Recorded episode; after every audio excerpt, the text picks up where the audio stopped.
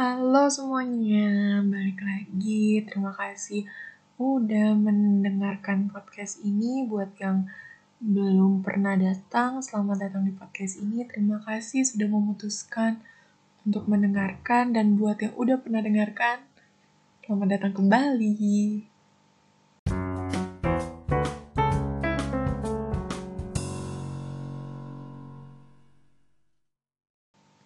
Oke, jadi pada kesempatan kali ini aku jadi kayak mau buat pidato. Jadi pada kali ini aku akan bacakan segmen sesuai judul I Read. Dan kali ini yang aku baca adalah buku tentang bisnis. Berat banget gak sih? Tapi percaya deh, buku ini gak cuma mengajarkan soal bisnis. Jadi bukunya adalah Good to Great. Good to Great ini adalah buku dari by Jim Collins. Ya, Good to Great dari Jim Collins. Ini tulisan dari cover depannya adalah Why Some Companies Make the Leap and Others Don't. Jadi sebenarnya apa itu Good to Great? Good to Great itu adalah suatu buku di mana buku ini menjelaskan tentang beberapa bisnis. Jadi, ketika dalam buku ini, bisnis itu katanya terbagi menjadi dua. Yaitu yang pertama bisnis yang good, yang bagusnya B aja, dan yang great. Great itu yang bagusnya kayak berkembang, inovatif, dan lain-lain. Dan di sini menjelaskan kenapa ada dua perusahaan itu. Kenapa nggak semuanya good, ataupun kenapa nggak semuanya great. Yang pertama, jadi kalau misalnya di buku ini, dia itu seperti menjelaskan, awalnya menjelaskan data. Apa sih yang termasuk good dan apa yang termasuk great. Kalau di sini, buku yang termasuk dalam good ataupun great. Great itu adalah yang dalam beberapa tahun dan dalam jangka panjang itu tetap menaik dan tidak rata. Maksudnya tidak rata tuh datanya tidak flat gitu. Jadinya, kalau misalnya yang good doang itu ada kata intinya, dia tuh naik. Cuman ada masanya di mana dia mencapai titik yang biasa aja. Nah, dari sini yang quote yang pertama, aku akan menjelaskan based on quotes aja. Quote pertama yang aku garis bawahi di buku ini adalah, Greatness is not a function of circumstance. Greatness, it turns out, is largely a matter of conscious choice. Nih, dimana dia menjelaskan bahwa sebenarnya perusahaan mau yang dia good atau great, itu semuanya bukan industri atau perusahaan yang buruk. Cuman permasalahannya itu adalah bagaimana perusahaan itu memilih suatu keputusan. Dan kebagusan atau misalnya greatness dari suatu perusahaan itu nggak bergantung kepada keadaan tertentu. Walaupun memang keadaan itu membantu, tapi yang pembedaan antara good atau great adalah ketika good itu kadang dibantu oleh keadaan. Kalau great itu, dia sudah dibantu oleh keadaan. Dan kalau keadaannya udah pergi, itu dia masih tetap bertahan atau enggak mencari inovasi atau mencari keadaan yang mendukung lagi. Nih, gini. Pertama itu yang quotes yang kedua adalah we expected that good to great leaders would begin by setting a new vision and strategy. We found instead they first got the right people on the bus, the wrong people off the bus, and the right people in the right seats, and then they figured out where to drive it. Oke, jadi setelah dia melakukan seperti observasi terkait dua perusahaan ini, dia pertama melakukan observasi kepada pemimpinnya. Perbedaan apa yang terjadi kepada pemimpin perusahaan yang great ini adalah dia tidak membuat visi dan misinya terlebih dahulu. Dia tidak menentukan keputusannya terlebih dahulu. Tapi apa yang dia cari adalah orang-orang yang tepat. Adalah orang-orang yang dia tahu dia bisa membantu dia dan orang-orang yang dia rasa cocok. Dan pemimpin yang di perusahaan great itu adalah pemimpin yang bisa menempatkan pekerjanya sesuai dengan bidang yang paling utama dia kuasai. Terkadang ada beberapa kondisi. Misalnya kalau di sini dia menjelaskan dalam busnya nih. Ada perusahaan adalah suatu bus. Ada orang yang dia duduk di depan, tapi dia itu suka ribut misalnya atau suka apa. Gak masalah, busnya benar. Harus ditempatin ke belakang aja biar gak ganggu orang lain. Atau enggak di bagian belakang nih contohnya. Ada orang yang gampang muntah. Kan biasanya kalau semakin biasa yang duduknya agak belakang itu ketika orang yang gampang muntah ditaruh di belakang malah bisa makin muntah. Nah, pemimpin yang pintar itu tahu bahwa orang ini gak usah dipaksa, taruh di depan biar dia maksimal dalam apa yang dia kerjain. Jadi pada intinya adalah pemimpinnya itu adalah pertama mencari seseorang. Baru setelah itu menentukan visi dan strateginya. Setelah itu adalah menghadapi kenyataan. Menghadapi kenyataan adalah menghadapi situasi yang ada dan tidak berandai-andai. Tapi tekankan lagi bahwa ketika menerima kenyataan bukan berarti menyerah. Bukan berarti tidak menaruh kepercayaan. Cuman menanamkan dalam hati bahwa oke, kita kurangnya di sini. Terkadang ada beberapa perusahaan yang kayak berusaha kayak mencari inovasi terhadap apa yang udah mereka buat. Dan tidak menyadari bahwa mungkin yang mereka buat sejauh dari ini udah nggak bisa lagi. Harus ganti lagi, cuman mereka nggak mau. Mereka tetap egois dan mereka tetap menanamkan dalam otaknya kayak ini loh kita udah berhasil dari awal masa kita pindah lagi. Terkadang ada beberapa yang seperti itu. Kita cari lagi quotes-nya. Ini. Di sini dia menjelaskan adalah ada beberapa 5 tipe. 5 level dalam perusahaan, yaitu highly capable individual. Yang kedua adalah contributing team member. Yang ketiga manajer yang kompeten. Yang keempat, pemimpin yang efektif. Dan yang kelima adalah eksekutif.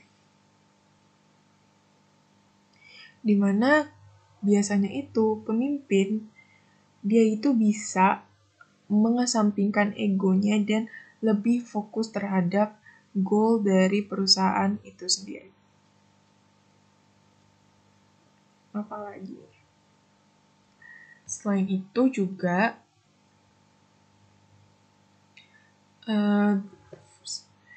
ada yang namanya The Hedgehog Concept. The Hedgehog Concept adalah dia itu gimana ya menjelaskannya ya. Kalau misalnya kalian mungkin baca, dia itu seperti menjelaskan bahwa yang kita menyadari bahwa apa yang kita bisa dan apa yang nggak kita bisa. Jadi menyambungkan antara a hedgehog kalau di sini aku baca ya. A hedgehog concept is a simple concept that flows from deep understanding about the intersection of the following three circles. What you can be the best, what drives your economic engine, and what you are deeply passionate about. Jadi, hedgehog concept adalah pertengahan sesi yang berpotongan dari ketiga bulatan tadi. Yang pertama, apa yang menurut kita bisa paling terbaik di dunia, dan yang kedua apa yang bisa meningkatkan profit dan ini pemikiran secara ekonomis, dan yang ketiga apa yang kita memang benar-benar passionate, di mana kita benar-benar tertarik dan tergugah dan memiliki passion yang kuat terhadap itu. Harus menemukan potongan, harus menemukan satu yang bisa memenuhi ketiga-tiganya. Nih, jadi kayak untuk mengerti itu makanya memang tadi sebelumnya adalah kita harus mengetahui apa yang kita bisa dan apa yang kita tidak bisa, dan nggak boleh halu. Halu sesuai apa yang terjadi di diri kita, tapi nggak boleh hilang kepercayaan. Selain itu adalah disiplin. Disiplin ini adalah sesuatu yang ini bagian yang menurut aku cukup menampar di diri aku. Ini sering terjadi ketika misalnya ini pemilihan anggota kepanitiaan. Kalau di sini dia menjelaskan bahwa pemimpin itu tugasnya bukan untuk mendisiplinkan atau memotivasi. Karena ketika kita sudah memulai dan memilih sejak pertama kali dengan orang yang tepat, dengan orang yang kita tahu memang memiliki passion di situ, motivasi dan hal yang lain itu akan muncul dari diri mereka sendiri tanpa perlu kita sebagai pemimpin munculkan. Ini aku ada baca quotes-nya. It all starts with a disciplined people. The transition begins not by trying to discipline the wrong people into the right behaviors, but by getting self-disciplined people on the bus in the first place. Next, we have discipline thought. You need the discipline to confront the brutal facts of reality, while retaining resolute faith that you can and will create a path to greatness. Most importantly, you need the discipline to persist in the search for understanding until you get your hedgehog concept. Finally, we have a discipline action, the primary subject. This order is important. The comparison companies often try to jump right into the discipline action. But the discipline action without self-disciplined people is impossible to sustain. And discipline action without discipline thought is a recipe for disaster.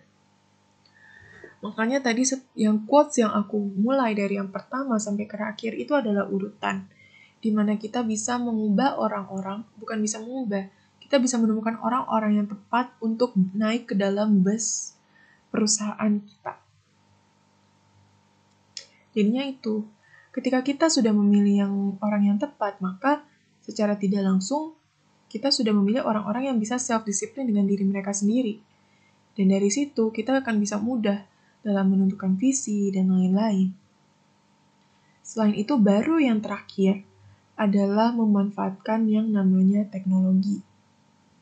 Nah, dari yang teknologi ini, baru terkadang orang itu kebalik. Orang itu memikirkan bahwa teknologi adalah sesuatu yang utama nih dalam perusahaan. Padahal enggak. Dalam buku ini, perusahaan yang great adalah perusahaan yang tahu bahwa teknologi itu adalah alat bantu, bukan alat utama. Alat utama tetap di diri mereka. Tetap di diri orang-orang yang membantu mereka, tetap di diri pemimpin mereka. Jadi itu adalah sesuatu yang benar-benar aku cukup merasa tertampar. Dan ada satu lagi quotes yang aku merasa ini bisa teraplikasikannya itu, two mediocre companies would not make a great company. Jadi di sini mengatakan bahwa dua perusahaan yang biasa aja, ketika disatukan tidak akan langsung bisa jadi luar biasa. Tetap akan jadi biasa. Sama seperti orang. Oke, ini kan seperti pasangan ya, karena aku pernah nonton ini juga di YouTube. I actually tertarik buku ini karena dari YouTube. Salah satu YouTuber membicarakan ini, dia menganalogikannya seperti ini. Dua orang di mana dia merasa 50% dengan diri mereka sendiri, tidak akan menjadi satu pasangan yang 100%. Karena sama aja, 50 tambah 50. 100, iya 100, tapi kalian lupa kalian tuh berdua. Harus dibagi dua. Andaikan kalian 100, dan kalian menemukan pasangan kalian yang 100 juga ketika kalian bersatu, kalian bisa bersatu 100 bersama, dan itu adalah suatu kombinasi terbaik. Dan itu juga berlaku kepada perusahaan. Makanya terkadang ada orang collab merasa itu akan membantu, padahal enggak. Untuk melakukan kolaborasi diperlukan dua perusahaan yang sama-sama mengerti. Dua perusahaan yang udah benar-benar 100% dengan perusahaan mereka sendiri, dan ya memang mereka bersatu bukan karena itu adalah suatu hal yang harus dilakukan, tapi pilihan yang mereka inginkan. Kayak mereka merasa, oh oke nih, perusahaan ini oke, kita punya misi yang sama, tapi sebenarnya mereka merasa kalau mereka berdiri sendiri ya nggak apa-apa. Bukan untuk bergantung kepada masing-masing, atau bukan bergantung kepada membantu seperti supaya kalian berdua bisa bertahan hidup tuh enggak.